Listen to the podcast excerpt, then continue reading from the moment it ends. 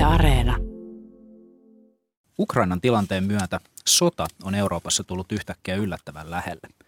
Samalla tämä on nostanut esille ihmisten auttamisen halun ja hyvinkin näkyvää solidaarisuusliikehdintää Ukrainaa kohtaan. Jollain tavalla vaikuttaa siltä, että moni kokee Ukrainan taistelevan koko muun Euroopan puolesta. Ja toki kriisitilanteen saaman suuren mediahuomion myötä ollaan hyvin tietoisia siitä, että avun tarve on siellä paikan päällä suuri. Ja siinä, missä moni meistä seuraa tilannetta lähinnä juuri sen median välityksellä ja kauhistelee sitä kohdattua hätää ja kärsimystä aika etäältä, niin liikkeellä on monia erilaisia käytännön toimijoita, joiden työtä on juuri vastaavissa kriisitilanteissa olevien ihmisten auttaminen. Ja toki nyt kun ainakin Euroopan huomio kohdistuu sinne Ukrainaan, niin juurikin tämä kriisi myös työllistää auttamisen kriisityön ammattilaisia ympäri maailmaa. Mutta minkälaisena Ukrainan tilanne näyttäytyy ihmisille, joille hädän ja kärsimyksen kohtaaminen ovat osa arkista työnkuvaa ja Ukrainan sota väistämättä yksi kriisi muiden joukossa? Onko tilanteessa ollut myös alan asiantuntijoiden silmin jotain yllättävää? Minkälaiset kysymykset käytännön toimijoita tällä hetkellä erityisesti työllistävät? Millaista on olla niin sanotusti kädet savessa keskellä suurta inhimillistä katastrofia? Vieraina meillä ovat kirkon ulkomaanavun toiminnanjohtaja Jouni Hemberi, Amnesty Internationalin Suomen osaston toiminnanjohtaja Frank Johansson ja Suomen punaisen ristin pääsihteeri Kristiina Kumpula. Olet kääntänyt korvasi horisonttiin. Minä olen Hilkka Nevala. Ja minä Mikko Kuranlahti.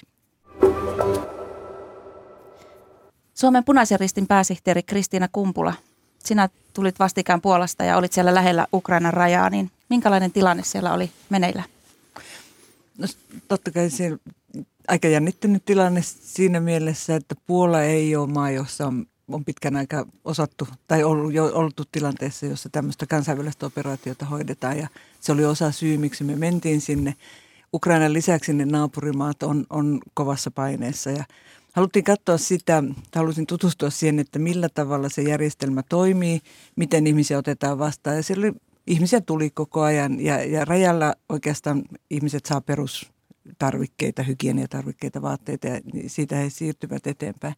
Se, mikä mua kiinnosti siinä ja joka oli tärkeää havaita tässä vaiheessa tätä tätä kriisiä, että, että nyt siellä oli saatu tavallaan asioita koordinoitua ja, ja erityisesti logistiikka, eli varastot, josta sitten tavaroita lähti, lähti rekoittain Ukrainan sisälle, oli hyvin organisoituneita. Osa sitä, sitä haastetta, mikä tai vaikeuksia, joita siellä oli, että, että ihan selkkauksen alussa alkoi tulla tavaraa aivan valtavasti ilman, että oikein pystyttiin sitä koordinoimaan. Nyt tilanne oli enemmän hallussa, tai ainakin sellainen vaikutelma siitä jäi, että hyvät varastot, hyvin varastoidut eh, niin kuin tilat, josta, josta pystyttiin lähettämään sitä, niitä tarvikkeita, joita, joita Ukrainaan tarvittiin. Se, mikä oli kiinnostavaa ja ihan uutinen mulle, oli kuinka lähellä läheisiä Puolan ja Ukrainan punaiset ristit on. Siellä oli, meillä oli vieraana myöskin Ukrainan varapuheenjohtaja – Ukrainan punaisen varapuheenjohtaja ja, ja, ja itse asiassa he olivat jo yhdessä miettineet jo aikaisemmin, että miten toimitaan yhdessä. Ja se oli, se oli musta iloinen yllätys, myönteinen yllätys nähdä, että, että miten se ihmisten välinen toistensa tunteminen sitten näkyy käytännön operaatiossa.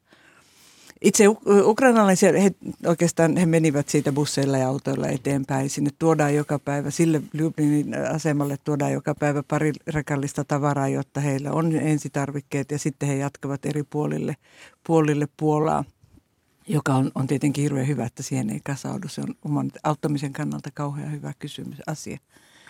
Ja, ja se, mikä, mikä oikeastaan liittyy tähän päivän keskusteluun – oli, oli jännittävää huomata, että miten samanlaiset ne sentimentit ja tunteet on. Siellä oli paljon vapaaehtoisia, jotka oli ensimmäistä kertaa tekemässä mitään tällaista ja, ja mit, millä tavalla ihan samat asiat, joita varmasti Jouni ja Frank ja minä Suomessa kohdataan, että uudet ihmiset löytää uuden tavan auttaa ja tulevat uusina ajatuksina, joka sitten organisaatio joutuu siihen vähän tar- miettimään, että mitenkäs tähän tartutaan – ja, ja se loi semmoisen tavallaan, voisiko sanoa tässä jo semmoisen kansainvälisen solidaarisuuden tunteen. Joo, tällä tavalla se toimii. Joo, näitä samoja tunteita, joo, näitä samoja ongelmia. Kirkon ulkomaanavun toiminnanjohtaja Jouni Hemberg, minkälaiset ajatukset sinulla on päällimmäisenä, kun ajattelet tätä Ukrainan kriisiä? No oikeastaan aika paljon samanlaisia ajatuksia, mitä Kristiina tuossa kertoi, että, että me, me toimitaan sieltä Unkarin kautta ja – meidän sisarjärjestö Hungarian Interchurch Aid on, on meidän sisarjärjestö, joka on ollut pitkään työssä jo Ukrainassa. Että heillä siellä oli onneksi kaikki valmiina sillä, että päästiin nopeasti liikkeelle. Meillä oli, meillä oli isot varastot siellä olemassa Ukrainan puolella jo ja logistiikkaketju oli valmiiksi rakennettu, että päästiin nopeasti liikkeelle.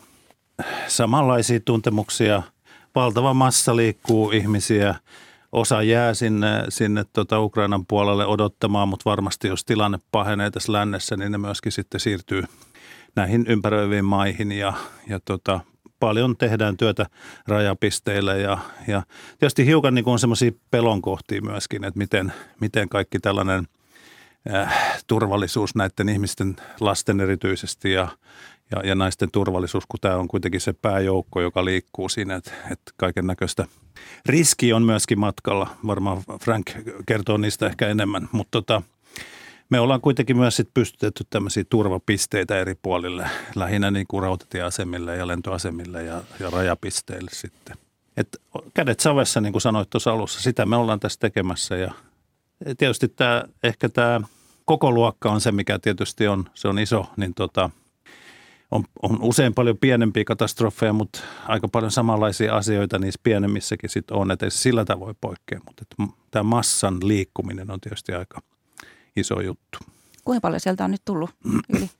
No kaiken kaikkiaan vissiin nämä luvut liikkuu siinä kolmen miljoonan toisella puolella liki neljää mun mielestä jo rupeaa olemaan niin kuin rajan ylityksien osalta, mutta siis maan sisäisesti melkein niin kuin puolet väestöstä on lähtenyt liikkeelle. Et, et tota noin, ja, ja sitten äh, tietysti näissä eri maissa on hiukan eri tavalla, että Puola on se, mihin kaikkein eniten on on väkeä siirtynyt, mutta siellä missä Unkarissa, missä me toimitaan, niin, niin sielläkin puhutaan kolmesta ja puolesta 400 000 nyt jo tällä hetkellä. Että isoja määriä.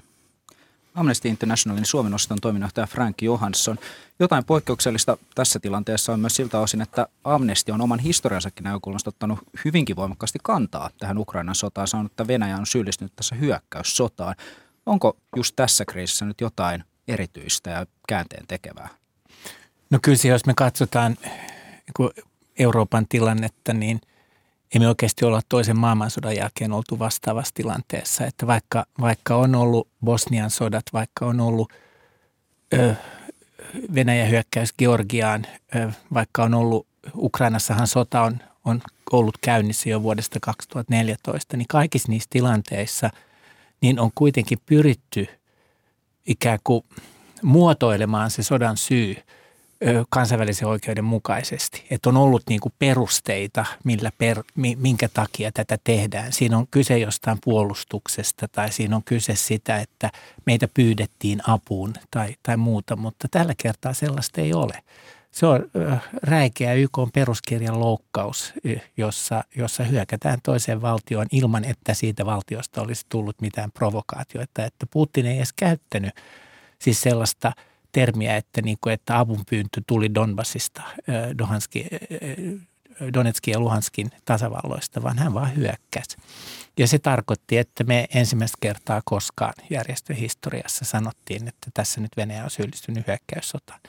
Silloin tietenkin se seuraus, että riippumattomana ihmisoikeusjärjestönä, niin sitten voidaan niin kuin kysellä, että no miten te pystytte sitten riippumattomasti tutkimaan näitä sotarikoksia tai muuta tapahtumia – kun te olette näin voimakkaasti ottanut kantaa ja se on haaste, joka me tiedostetaan ja varsinkin nyt kun me ollaan näitä sotarikoksia tutkittu, niin, niin yhä enemmän myös äh, niin kuin järjestön sisällä on, on, on pohdittu sitä, että ne tiedot, joita meillä on, ne mitä tutkijat ovat saaneet paikan päällä selvitettyä, niin enimmäkseen perustuu venäläisten hyökkäysten aiheuttamaan siviilituhoon. Ja, ja sitten niin ollaan voitu sanoa, että tämä on todennäköisesti sotarikos, mutta – kun sodassa aina valehdellaan, sodassa aina peitellään asioita, niin me ei tiedetä riittävästi sitä, että mitä ukrainalaiset joukot mahdollisesti ovat tehneet niin kuin Donbassin alueella tai mitä muuta. Ja, ja ollaan yritetty ö,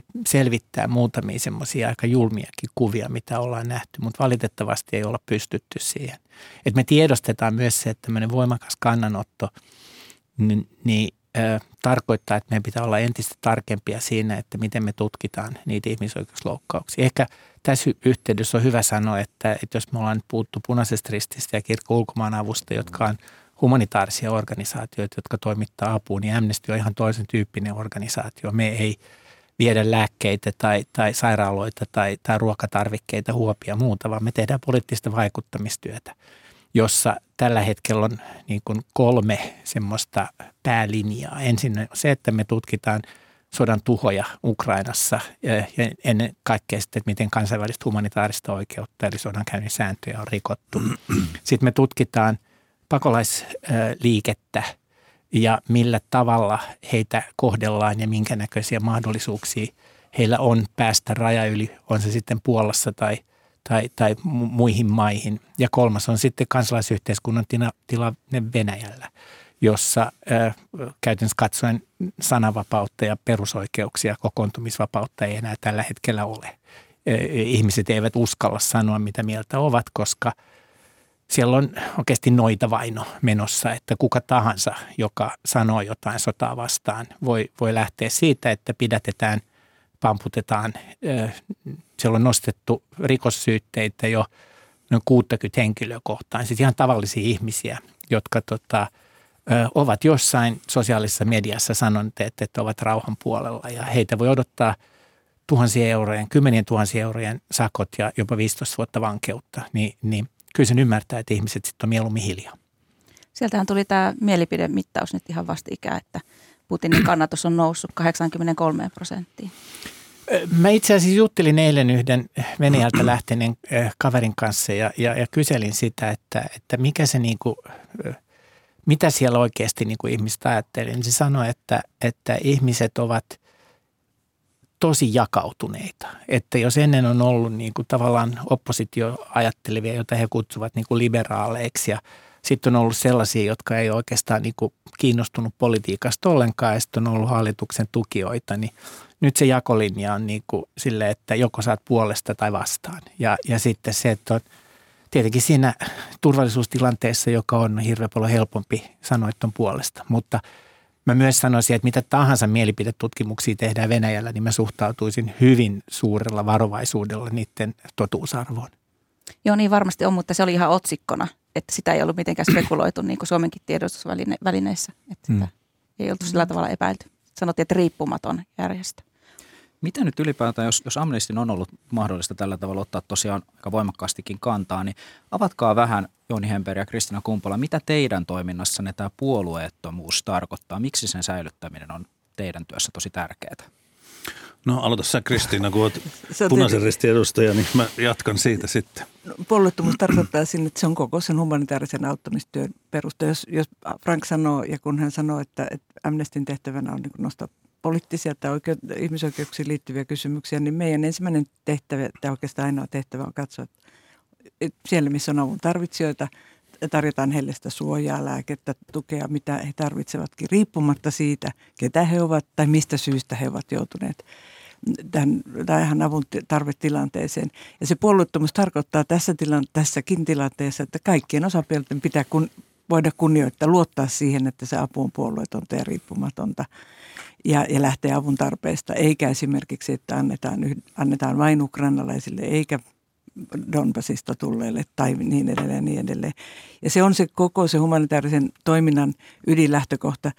Frank on ihan oikeassa siinä, kun hän sanoi, mikä heidän roolinsa on, mutta siinä meillä on se yhteinen liittymäkohta, että punainen risti valvoo ja, ja seuraa kansainvälisen humanitaarisen oikeuden – toteutumista. Ja se liittyy tähän humanitaariseen apuun, mitä, mistä Jouni ja minä puhutaan, on se, että kansainvälinen humanitaarinen oikeus lähtee siitä, että kaikissa olosuhteissa apua pitää voida antaa avun tarvitsijoille. Oli se taistelutilanne mikä tahansa. Siviilikohteisiin ei saa kohdistaa aseellista toimintaa, tai ei taistelijoihin ei saa kohdistaa aseellista toimintaa, ja sairaaloita ja siviilikohteita tulee suojella, ja humanitaarista apua täytyy suojella. Ja siihen tämä puolueettomuuskin perustuu, että, että kaikki osapuolet voi luottaa siihen. Ihmiset ensisijaisesti, ne jotka sitä apua saa, heidän pitää voida luottaa siihen, että tämä apu on, on heidän tarpeisiinsa vastaavaa ja sitten myös sen ympäristön. Ja se on se erityisesti tällaisissa tilanteissa, kun, kun puhutaan Ukrainan tilanteesta, niin ja, ja tästä väärästä informaatiosta ja siitä koko maailmasta, mitä Frankki, Frankkikin kuvasi, niin – se on, se on erin tärkeä kysymys, koska kaikenlainen informaatio leviää. Kaikenlaiset uutiset leviää uutisina tai kuvina tai minä, joiden todenperäisyyttä kukaan meistä ei oikeastaan voi, voi tarkistaa.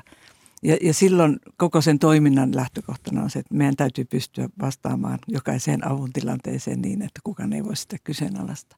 Ja, ja siinä ehkä se keskustelu, ja Jouni varmaan on ehkä viime aikoina myöskin paljonkin pohtinut sitä, että, että mikä se kannanotto on.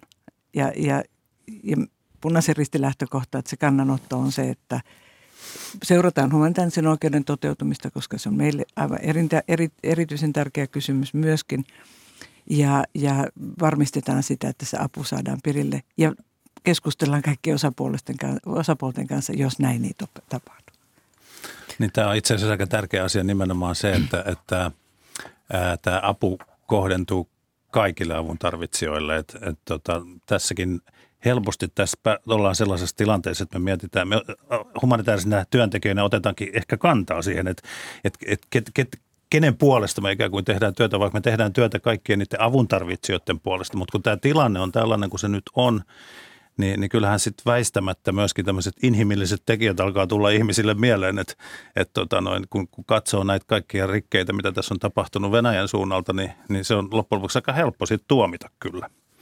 Mutta toisaalta sitten meidän, meidän pitäisi kyllä huomioida se, että avun tarvetta voi olla myös muualla kuin Ukrainassa, että se pitää myös ottaa huomioon ja, ja tota, vaikka tällä hetkellä se onkin aika vaikea nyt lähteä sitä verifioimaan, mutta mm. semmoinenkin tilanne voi tulla, että me avun tarvitsijat tai että me avun antajat vielä tehdään työtä muuallakin kuin Ukrainassa ja näissä nyt olevissa maissa.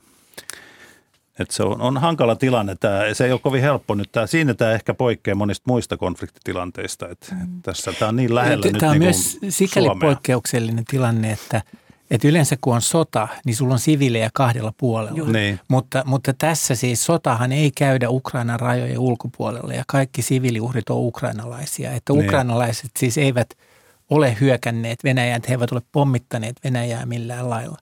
Mutta mä haluaisin itse asiassa Kristiina kysyä sulta tässä, kun sä, sä puhuit tässä, mä täysin niin kuin hyväksyn ja ymmärrän sen, että jotta apu saadaan perille, niin ei niin ollaan hiljaa, mutta nyt me ollaan viime päivät seurattu, miten punainen risti on yrittänyt Mariupoliin päästä sisään.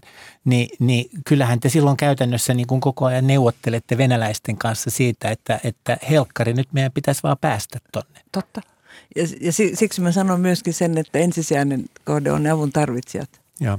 Ja silloin kun me tiedetään, että se Mariupoliksen tilanne on, mikä se on, ja Venäjän joukkojen ja Venäjän poliittisen johdon päätöksessä on se, saadaanko humanitaarista käytävää tai mahdollisuutta saada apua sinne Mariupolikseen, niin heidän kanssaan käydään neuvotteluja. Niin käydään Syyriassa Syyrian hallinnon kanssa ja, ja opposition kanssa. Mä mietin, mä olen samaa mieltä tästä siviilikysymyksestä, mutta myöskin se, että kun tämä konflikti on niin lähellä ja nämä kasvot on meille tuttuja päivittäisistä uutisista, niin ne tunteetkin on paljon voimakkaampia. Nimenomaan. Ei Syyrian presidentti, niin hetkinen, kukas tämä nyt olikaan, tai Jemenissä, ketäs nämä ihmiset on, Mm. mutta nämä me tunnistetaan, jolloin nämä, tämä Jouni mainitsema, se kantauttaminen tulee, tulee niin kuin her, her, herkemmin mieleen ja silloin sitä, sitä periaatetta täytyy koko ajan painaa mieleen. Täytyy Ihan pitää sama, kuka ajan. se on, Niin. niin, niin se, hän tarvitsee apua.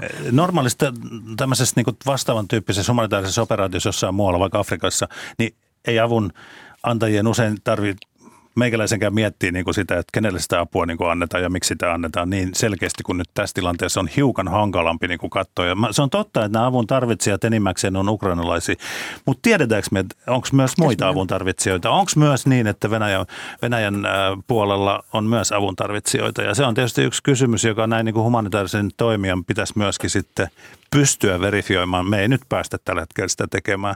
Ehkä punainen risti pääsee jossain vaiheessa, mutta tota, Venäjän punainen risti on antanut alueella, lähialueelle, eh, olisiko se 670 tonnia eh, humanitaarista apua, joka tietenkin on pieni määrä koko tähän humani- Ukrainan tilanteeseen. Ja nyt nämä luvut voi olla kovin vääriä, mutta suurin piirtein 100, 120 000 tai jotakin. okei. Mutta se on pientä tietenkin verrattuna tähän. Ja ehkä se on hyvä muistaa se, mikä me ollaan nyt kaikki tässä sanottu, että vaikka ihmiset on, niin mun luku on 10 miljoonaa, mutta Jouni voi olla toki oikeasti 20 miljoonaa ihmistä on liikkeellä. Niin siellä on kuitenkin 20, 30 miljoonaa ihmistä Ukrainan sisällä. Ja se on se iso kysymys, että miten he, jotka siellä naiset, miehet, lapset elää maassa, että et miten heille se apu sinne var, varmistetaan. Ja silloin tämä Frankinkin Siellä se enin avutarve tällä hetkellä on, on, on ilman on, muuta, on, mutta siis on, vain noin periaatteellisena kysymyksenä se kannattaa mm-hmm. kyllä niin kuin humanitaarisen toimijan pitää mielessä, että me ollaan puolueettomia toimijoita. Kuuntelet Horisonttia. Tänään puhumme Ukrainan sodasta hätäavun ja kriisityön kovien ammattilaisten kanssa. Vieraana meillä ovat kirkon ulkomaanavun toiminnanjohtaja Jouni Hemberg, Amnesty Internationalin Suomen osaston toiminnanjohtaja Frank Johansson ja Suomen punaisen ristin pääsihteeri Kristiina Kumpula nykytilanteessa miettii myös tätä lahjoitusintoa, mikä on ollut että suurta solidarisuusliikehdintää nimenomaan Ukrainaa kohtaan, niin onko tämä myös asia, mistä on oikeastaan vähän vaikea puhua, jos miettii niin kuin teidänkin yleisöä, että, että saattaa olla erityisesti tilanteen pitkittyessä, että apua tarvitaan nimenomaan myös Venäjän puolella, kun ihmiset haluaa niin voimakkaasti auttaa nimenomaan Ukrainaa. En mä tiedä, onko me, me ainakin ollaan selkeästi niin kuin kampanjoitukin nyt vaan ukrainalaisten auttamiseen tässä, koska meillä ei ole niin kuin mahdollisuutta tehdä niin kuin muuta tällä hetkellä. Mutta mut kyllä mä jotenkin näen, että, että myöskin täytyy varautua sellaiseen, niin kuin mitä oli esimerkiksi silloin, kun Neuvostoliitto romahti aikanaan. Että voi olla, että, tuossa niin kuin itärajan toisella puolella alkaakin tapahtumaan jotain paljon isompaa, niin meidän täytyy aina humanitaaristen toimijoiden olla valmiina myös sellaisiin tilanteisiin. Ja, ja silloin me autetaan niitä ihmisiä, jotka on siellä avun tarpeessa, katsomatta siitä, että onko ne nyt sodan osapuolen valtio valtion kansalaisia vai ei. Että kyllä sitä pitää pystyä silloin auttamaan myös. Tuo on kiinnostava. Kiva, kun nostit tuon kysymyksen, koska, koska tässä on ollut tavallaan hyvä ja, ja, ja turvallistakin tehdä tätä operaatiota, koska sillä on niin valtava kansallinen Joo. ja kansainvälinen tuki ja, ja muuta. Mutta me ollaan myös sellaisissa tilanteissa, jossa sitä tukea ei ole ja silti sitä humanitaarista apua annetaan. Että jos mä ajatellaan Afganistanin tilannetta nyt siis islamilaisen emiraatin syntymistä ja si- siihen, siihen, siinä vaikuttavia tekijöitä, kansainväliset rahoittajat on kokonaan pois. Edellinen hallitus oli 80 prosenttisesti ulkopuolisen rahoituksen varassa ja siellä on 20 miljoonaa ihmistä ulkopuolisen ruokaturvan varassa. Eikä Näke, saa sitä ruokaturvaa saira- tällä hetkellä. Sairaalajärjestelmä on, on, on romahtanut, terveydenhuollon järjestelmä tarkoitti.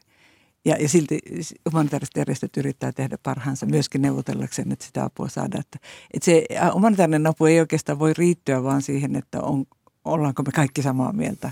Et yhdestä asiasta me täytyy olla samaa mieltä. Apua täytyy antaa. Musta se Mikko, mitä sä sanot tietenkin, niin, niin ö, mun, mä, mä ymmärrän sen, mutta siihen liittyy myös tämmöistä tiettyä vähän vaikeaa selektiivisyyttä, jota voitaisiin myös kutsua rasismiksi. Eli että, että kun on kyse nyt niin kuin valkoisista, meidän näköisistä ukrainalaisista, niin se ihmisten tapa reagoida on hyvin toinen kuin jos me puhutaan Lähi-idästä tai me puhutaan Afrikasta. Ja aina kun on joku tämmöinen valtava kriisi, ja, ja tämä on varmaan niin kuin – mä, te, mä en tiedä teidän lukuja, mutta tämä on varmaan ihan niin kuin tsunamin koko luokkaa, niin kuin, mitä, mitä on niin kuin tapahtunut. Nehän on niin kuin jossain määrin kultakaivoksia humanitaarisille organisaatioille tai avuantajaorganisaatioille. Kassaan tulee ihan hirveästi rahaa – ja, ja tota, ihan hirveästi on mediahuomiota ja julkisuutta ja, ja niin kuin saa näkyvyyttä sille. Ja tietenkin ne rahat käytetään todella tärkeään työhön, mutta se on siis niin kuin semmoinen, että mitä huonommin maailmalla menee, niin sen paremmin itse asiassa humanitaarisen avun tai, tai muuta vastaavia kaltaisten järjestöjen kohdalla menee, koska ne saa siitä enemmän huomiota.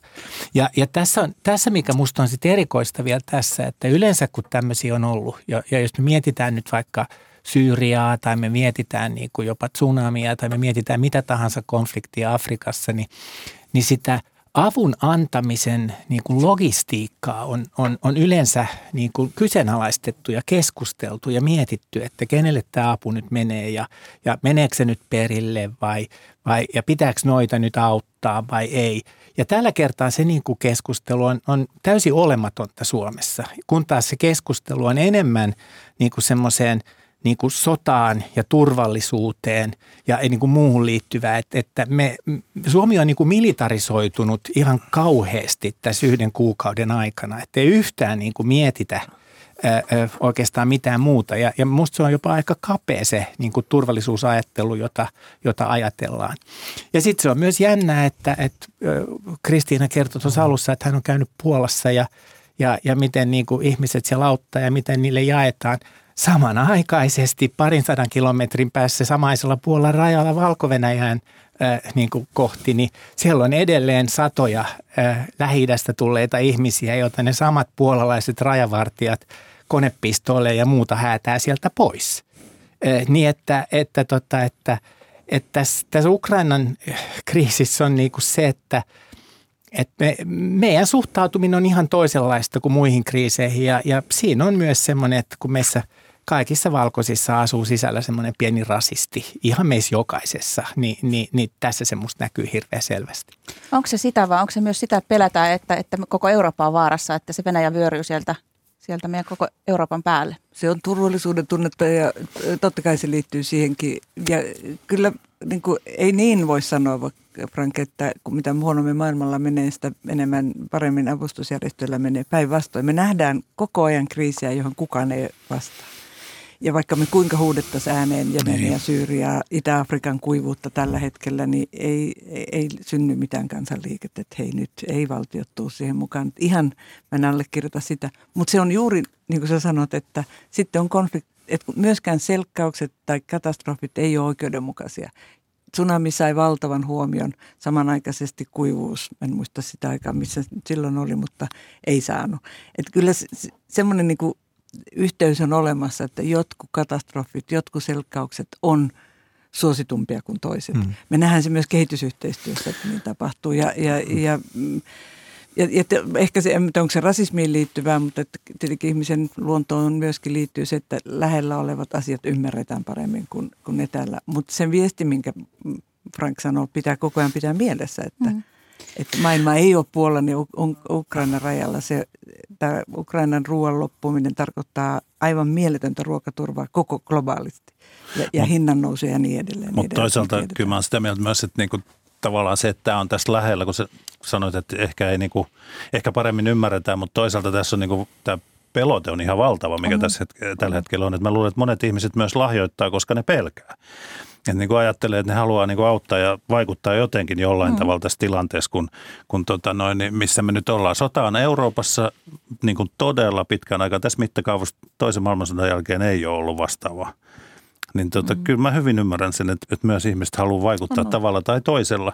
Ja silloin, silloin se on ollut aika massiivista. Kun vertaa esimerkiksi 2015, niin se tilanne ei kuitenkaan ollut silloin samanlainen uhka. Kuin nyt. Mutta siis mä oon, sama, mä oon myös todella huolissani tästä tilanteesta nyt tällä hetkellä, että mitä tapahtuu niin kuin kun ihmiset on näin innokkaasti lahjoittaneet tähän Ukrainaan, niin riittääkö sitä innokkuutta vielä sitten niin tämän jälkeenkin jossain vaiheessa, kun esimerkiksi vaikka Itä-Afrikan kuivuus tulee siis kohta, on meidän käsissä niin nyt. paljon, todella mm. paljon ihmisiä tulee kuolemaan. Niin, niin herättääkö se enää samanlaista sympatiaa, koska se on niin, kuin niin paljon kauempana? Että mä oon itse huolissani siitä, että mitä vaikutuksia mm. tässä on. Ja kun tämä ei ole pelkästään yksityisten ihmisten lahjoitusten varassa, vaan myös julkisyhteisöt, valtiot vähentää, ne kohdentaa nyt aika paljon Ukrainaan, vaikkei sitä julkisesti sanota, tai sitten puolustusmäärärahoihin tai johonkin muuhun, mikä tarkoittaa sitä, että se on jostakin pois. Ja kyllä esimerkiksi tämä Suomen budjettikeskustelu, mikä tässä on nyt ihan kohta edessä, niin mua todella pelottaa se, että mitä, mitä tässä tapahtuu kehitysyhteistyö- ja humanitaarisen avun rahoitukselle. Kuinka paljon me ollaan sitten huolissamme siitä, mitä muualla maailmassa tapahtuu tästä eteenpäin. Vaikka niin kuin pitää tietenkin auttaa tässä tilanteessa. Ja mekin ollaan pantu kaikki rullat pyörimään, että me voidaan Ukrainassa auttaa niin paljon kuin vaan voi. Koko ajan lähtee lisää avustustyöntekijöitä sinne. Mutta tota, mut, mut maailmassa tapahtuu niin paljon muutakin tällä hetkellä, joka vaikuttaa muuten myös meihin. Että se ei, mm. ole, niin kuin, ei se ole mitään sellaista, joka on tuo kaukana ja sillä ei ole mitään vaikutusta meihin. Mm. Että nämä on kaikki Joo. kuitenkin sit linkissä tänä päivänä ja myös kyllä, meihin. Mä olen niin samaa mieltä siinä mä nyt jonkin, en mä en tunne sitä, mutta mä oon jonkin verran miettinyt tätä ruokaturvakysymystä, kun se liittyy tähän Itä-Afrikkaan ja muualle, että jos ri, ruoka loppuu tai sen hinta nousee köyhien ulottumattomille, meillähän se tarkoittaa globaalisti köyhien määrän lisää mm. kasvamista. Nyt jo kö, nälkäisten määrä on lisääntynyt. Ja, ja sitten me palataan tuohon Frankin peruskysymykseen, että minkälainen on sitten se maailman niin kuin solidaarisuus ja yhteinen vastuu siinä. Että tämä, tämä on niin kuin, aina hoitaan tätä keskinäistä riippuvuuksia maailmaa ja nyt me nähdään se oikein niin kuin käsin. Todella. Ja sitten jos me katsotaan, että mistä se venäläinen, ja, joka, venäläinen vehnä, joka on niin kuin boikotissa ja ukrainalainen vehnä, jota ei nyt niin kuin saada ehkä kylvettyä ja, ja, ja tota, sitten niin kuin otettu tai ylipäänsä edes niin kuin logistiikkaketjut ei, ei toimi, niin, niin missä ollaan kaikkein eniten riippuvaisia juuri näistä maista tulevista elintarvikkeista? Se on Lähi-Itä mm. ja Itäinen Afrikka, mm. jotka on myös kovin konfliktiherkkiä ää, alueita. Mm. Ja, ja tota, tämä voi olla ihan niin kuin, kuin Kristin ja Jouni on sanonut, siis yksi niin kuin – huomattavan suurempi ihmisoikeuskatastrofi, se, se nälänhätä, joka syntyy siitä, että siellä ei saada ruokaa. Todellakin. Ja, ja mun mielestä on ihan pakko myös mainita, että, siis, niin kuin, että tällä hetkellähän Etiopiassa on jatkunut hyvin äh, raaka sota äh, kohta vuoden päivät, jossa on, on kuollut äh, satoja kertoja enemmän ihmisiä kuin Ukrainassa, äh, mutta ei se jaksa meitä äh, kiinnostaa. Tai sitten on niin kuin – vielä pidempään jatkunut Jemenin mm. ö, ö, niin kuin miehityssota, joka on, on, no se on vähän mutkikkaampi, mutta Saudi-Arabia ja liittolaiset on periaatteessa mennyt sinne. Niin, niin, ja sitten kun se keskusteluilmapiiri on niin kuin muuttunut sellaiseksi, että sitten kun yrittää sanoa, että, että hei, että ei toikaan ole oikein, että miksei länsi sitten niin kuin arvostele – Saudi-Arabiaa ihan samalla tavalla kuin mitä nyt arvostellaan Venäjää. Miksei tule samanlaisia sanktioita, niin, niin sitten tulee heti vastaan se syytös, että että oletko niin nyt putinisti, e, e, jos niin puhuu lännen tekopyhyydestä muiden konfliktien kohdalla, että, että miten te nyt noin reagoitte just tässä kohtaa ja miksi ette ole reagoinut vastaaviin konflikteihin jossain muualla, niin, niin, niin – musta me ollaan niin kuin palattu semmoiseen myös niin kuin meillä lännessä semmoiseen niin kylmän sodan keskusteluilmapiiriin, jossa joko sä oot niin kuin lännen puolella ja kaikki mitä me täällä tehdään oikein ja sitten kaikki se mitä tapahtuu tuolla rajan toisella puolella on, on niin kuin väärin. Ja, ja ehkä sitä turvallisuutta pystyy niin kuin luomaan sen, sen niin kuin läntisen niin kuin liberaalin rauhan sisäisellä, mutta, mutta jossain vaiheessa kuitenkin pitää keskustella – myös sitten niin kuin muiden kanssa. Ja, ja, ja tässäkin on, on, on valta, mm. siis ja tämä on yksi asia, josta me ollaan puhuttu ja lähetetty kirjeitä ja keskusteltu ministeriön kanssa, että, että tällä hetkellähän ukrainalaiset, oikeasti kuka tahansa, joka vaan pystyy näyttämään, että sillä on Ukrainan passi, lähes niin kuin käytännössä kävelee Eurooppaan. Ja sitten silloin on, on oleskelulupa ja työlupa täällä. Sitten sulla on Venäjällä ihmisiä, jotka ovat – ihan yhtä vaarallisessa tilanteessa, jotka ovat vastustaneet Putinin hallintoa, puhuneet sotaa vastaan. He eivät pysty saamaan viisumia, he eivät pysty saamaan työlupia ja, ja he eivät pysty tekemään sitä työtä. Ja, ja tässä sitten vaikka kuinka niin kuin Suomessakin puhutaan ihmisoikeusperusteisesta ulkopolitiikasta tai ihmisoikeuspuolusta ja niin auttamisen tärkeydestä, niin tuntuu vähän siltä, että ne on tyhjiä sanoja, koska sitten kun niinku oikeasti se, että nyt teidän pitäisi myöntää ne viisumit, nyt teidän pitäisi myöntää ne työluvat, niin ei, ei se ei mitään tapahdu. Ja sama oli tilanne Afganistanin kohdalla. E, että, että tässä on kyllä niinku semmoista aika voimakasta selektiivisyyttä siitä, että ketä halutaan auttaa ja ketä ei haluta auttaa. Pääskö nämä jyrkät, jyrkät erottamislinjat tai jakolinjat ja ylipäätään siis tämä – mun silmiin aika yllättävä ainakin tämä Euroopan yhtenäinen solidaarisuusrintama. Niin yllättikö tämä teidän toimijoina, että yhtäkkiä oli tämmöinen aika yhtenäisen näköinen Eurooppa, joka seisookin yhtenä rintamana? No kyllä se varmaan yllätti kaikkea, ei pelkästään meitä, vaan, vaan myöskin Putininkin luultavasti, mutta tota noin, niin, niin, niin, mä vielä sen verran sanoisin kuitenkin tästä, mitä, mitä tota, sanoit Frank tästä näistä muista konflikteista, niin – niin kyllä mä niin kuin olen sitä mieltä, että ne on, ne, se etäisyys vaikuttaa tässä niin paljon, että nyt tämä on niin lähellä meitä tässä ja nyt nämä osapuolet on, on toinen on meidän naapurimaa, että sillä on niin, kuin niin iso vaikutus tähän keskusteluun, jota me käydään. Mutta mä olen samaa mieltä kyllä, että, että, että varmasti olisi niin kuin hyvä tutkia myös näitä, näitä viisumeita, jotka tulisi tuosta Venäjältä, että, että, tota noin, että siinä mielessä niin kuin tämä viisumivapaus, joka Ukrainalle on, joka on ihan tosi hyvä asia, että näin on. En mä mitenkään halua olla sitä vastaan, mutta, tota, mutta ehkä, ehkä sitä tarvittaisiin muualla, muissakin yhteyksissä. Hmm. Olihan se Euroopan unionin nopeat päätökset sekä, sekä tästä tilapäisestä suojelusta ja, ja monia muita, niin kuin yllättävän nopeastihan se niin kuin poliittinen mekanismi tässä toimi. Ja, ja yllättävän yllättävän niin kuin iso tämä liike oli. Nyt mun täytyy sanoa, että mä en muista ihan näitä tsunamilukuja, mutta nehän oli valtavan isot silloinkin. Ja, ja tuota, mutta tämä niin kuin, se, mikä mulla on ollut kiinnostavaa, mä paljon työskentelen nyt meidän Baltian sisarjärjestöjen kanssa, että miten isot liikkeet siellä on.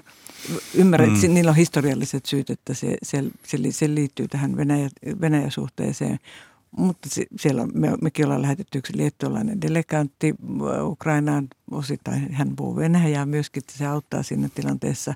Mutta myöskin sen takia, että, että ihmiset, ihmiset tuntee voimakkaasti ja on osa sitä liikettä. Että on niin kuin ikään kuin, ja se voi olla mun sokeutta, mutta uusia, uusia ihmisiä, uusia tyyppejä tullut mukaan aivan uudella tavalla. Ja mä vähän tässä pondeeran, en, en sano juuta enkä jaata, mutta – nyt kun katson Suomen tilannetta ja, ja, ja on ollut tässä kerran satamassa vastaanottamassa ukrainalaisia nähdäkseni, miten se systeemi nyt oikeasti toimii, niin, niin siellä on paljon uusia vapaaehtoisia, aivan uudenlaisia tyyppejä. Mäkin työskentelin sellaisten kanssa, jotka ei ollut koskaan ollut missään mm. tekemisissä. Et, et, niin kuin mä mietin tätä, niin kuin tätä solidaarisuuden rakentumista ja, ja sen kehittymistä, että syntyisikö tässä jotakin pysyvämpää? Tämä on nyt vähän mm. toiveikasta, ehkä vähän ne. Niin. ylioptimististakin, mutta syntyisikö tässä jotakin uudenlaista? Kun Frank kuvasi tätä Venäjän 81 prosenttia tulosta, että nyt on pakko ottaa kantaa, niin kyllähän se näyttäytyy olevan osan tätä polarisoituneiden yhteiskuntien tilannetta, että se keski, siellä keskellä olevat pakotetaan olemaan jutajaa kyllä tai ei. Mm. Ja, ja, ja, ja nyt sitten, syntyisikö tässä jotakin semmoisia uusia ituja, jossa kansalaistoiminnan ja kansalaisyhteiskuntakin rupesi katsoa, että ollaanko me vastuussa enemmän, että myös omassa mm. yhteiskunnassa. Tämä voi olla runollista Venäjällä ei, luo, mutta täällä varmastikin. Mutta mm. mä en tiedä Venäjän kansalaisyhteiskunnasta oikeastaan mitä, että onko siellä niin. olemassa ihmisiä, ja, jotka, jotka Frank kuvasi sitä tilannetta, että se on vaikea, mutta en, en osaa S- sanoa. Silloin kun Neuvostoliitto romahti, niin siellähän syntyi tämä kansalaisyhteiskunta niin kuin näin, mm-hmm. että se niin kuin tapahtui ihan salamana silloin ja silloin tuli, joka suunnasta tuli näitä toimijoita, niin voisi kuvitella, että jos jotain tapahtuisi siellä, niin kansalaisyhteiskuntakin lähtisi mm-hmm. vauhdilla liikkeelle, vaikka se onkin niin kuin monin kohdin nujerrettu tällä hetkellä niin kuin mm-hmm. monet asiat siellä.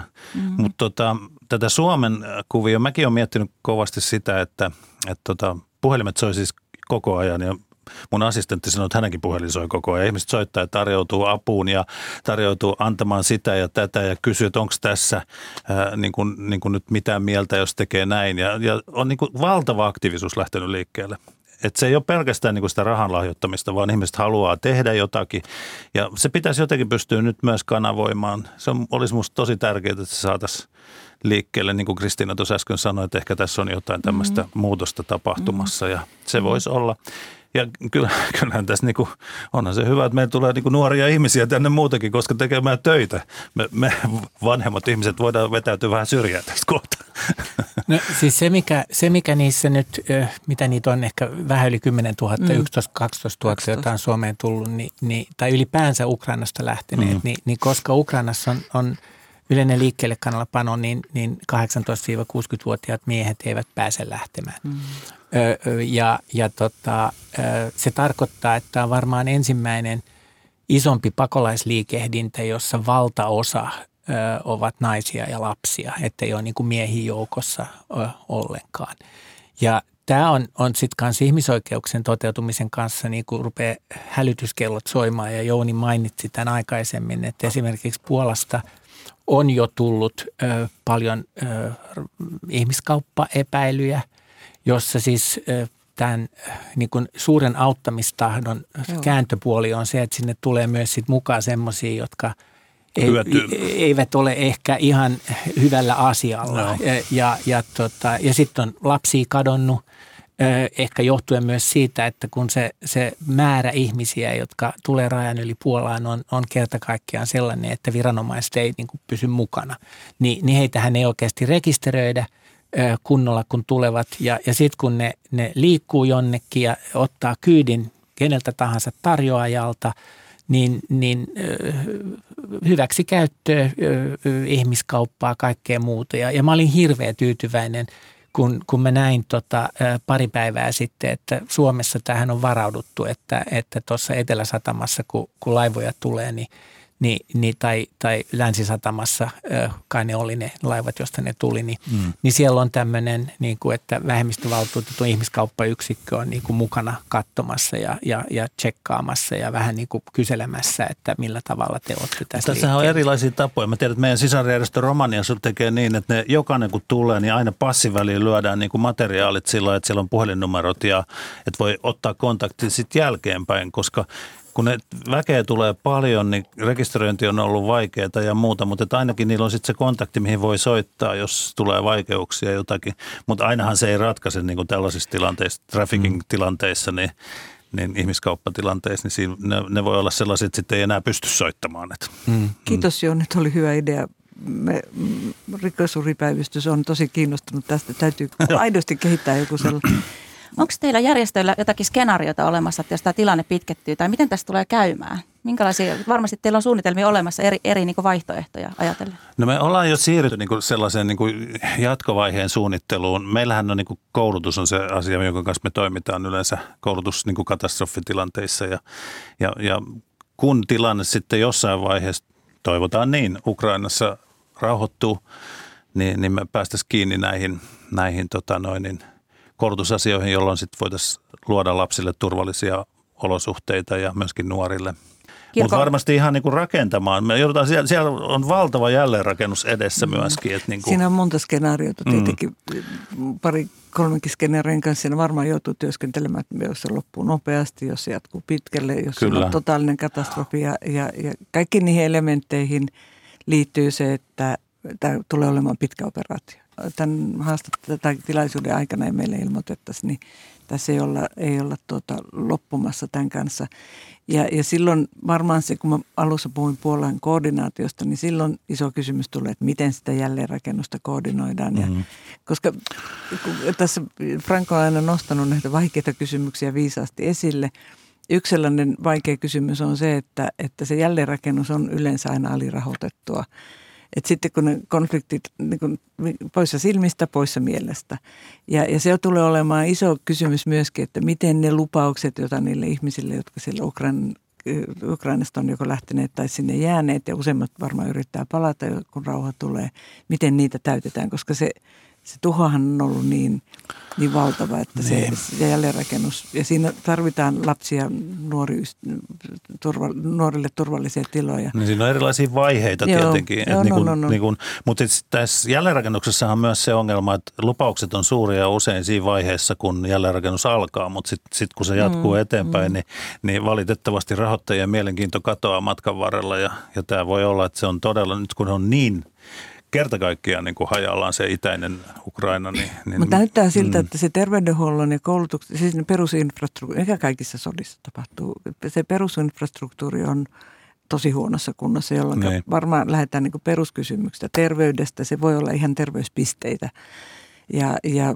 ja, koulut, ja lapset nopeasti kouluun. Se on niin kuin kaikkien tilanteiden. Mutta mut siis ongelmana tässä, kun monissa näissä kehitysmaa-konteksteissa on esimerkiksi YK-rooli on aika keskeinen, on paikalla, niin nythän niin kuin YK, eihän se on niin kuin kauhean voimakkaasti ollut vielä paikalla. Mm-hmm. Nyt se on koko ajan niin kuin tulossa lisää tähän ja, ja YK on usein se, joka koordinoi niin kuin nämä humanitaariset tilanteet ja jolla on iso rooli itse asiassa niissä tilanteissa sitten erilaisten asioiden ja toimijoiden koordinaatiossa, mm-hmm. joka sitten tehostaa niin kuin, paitsi sen niin kuin varsinaisen akuutin vaiheen toimintaa, mutta sitten jälleenrakennuksen ja muun myötä myöskin saadaan niin kuin paremmin koordinoitua.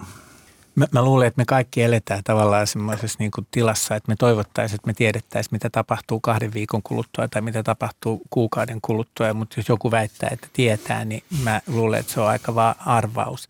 Mutta mut siis pitkällä aikavälillä niin se työ, mitä Amnesty tekee tällä hetkellä, eli, eli Ukrainassa lähinnä sitä, että me kerätään todistusaineistoa mm. tapahtuneista sotarikoksista, niin sitten se työ hän oikeasti lähtee sitten eteenpäin, sit kun se konflikti on jonain päivänä ohi, jolloin toivottavasti joissain paikoissa saadaan syylliset tuomiolle. On se sitten Ukrainassa – se voi olla, että se on myös Venäjällä, mutta se edellyttäisi sitä, että Venäjällä olisi toinen hallitus kuin, kuin tällä hetkellä, jossa siis tuomittaisi omia sotilaita, mutta siihen mä en oikein usko. Tai sitten jonkinnäköisiä joko kansallinen erillistribunaali tai sitten niin siis perustetaan vaan tätä varten yksi, tai sitten, että kansainvälinen sotarikostuomioistuin pystyy sen, sen, sen tekemään. Ne on semmoisia prosesseja, että ne kestää kymmeniä vuosia. Ei ne, mm. ei ne niin kuin ole nopeita, niin mm. että, että tässä nyt valmistellaan oikeasti sitä ja, ja toivotaan sitten, että se sota vaan loppuisi, loppuisi mahdollisimman nopeasti. Mm.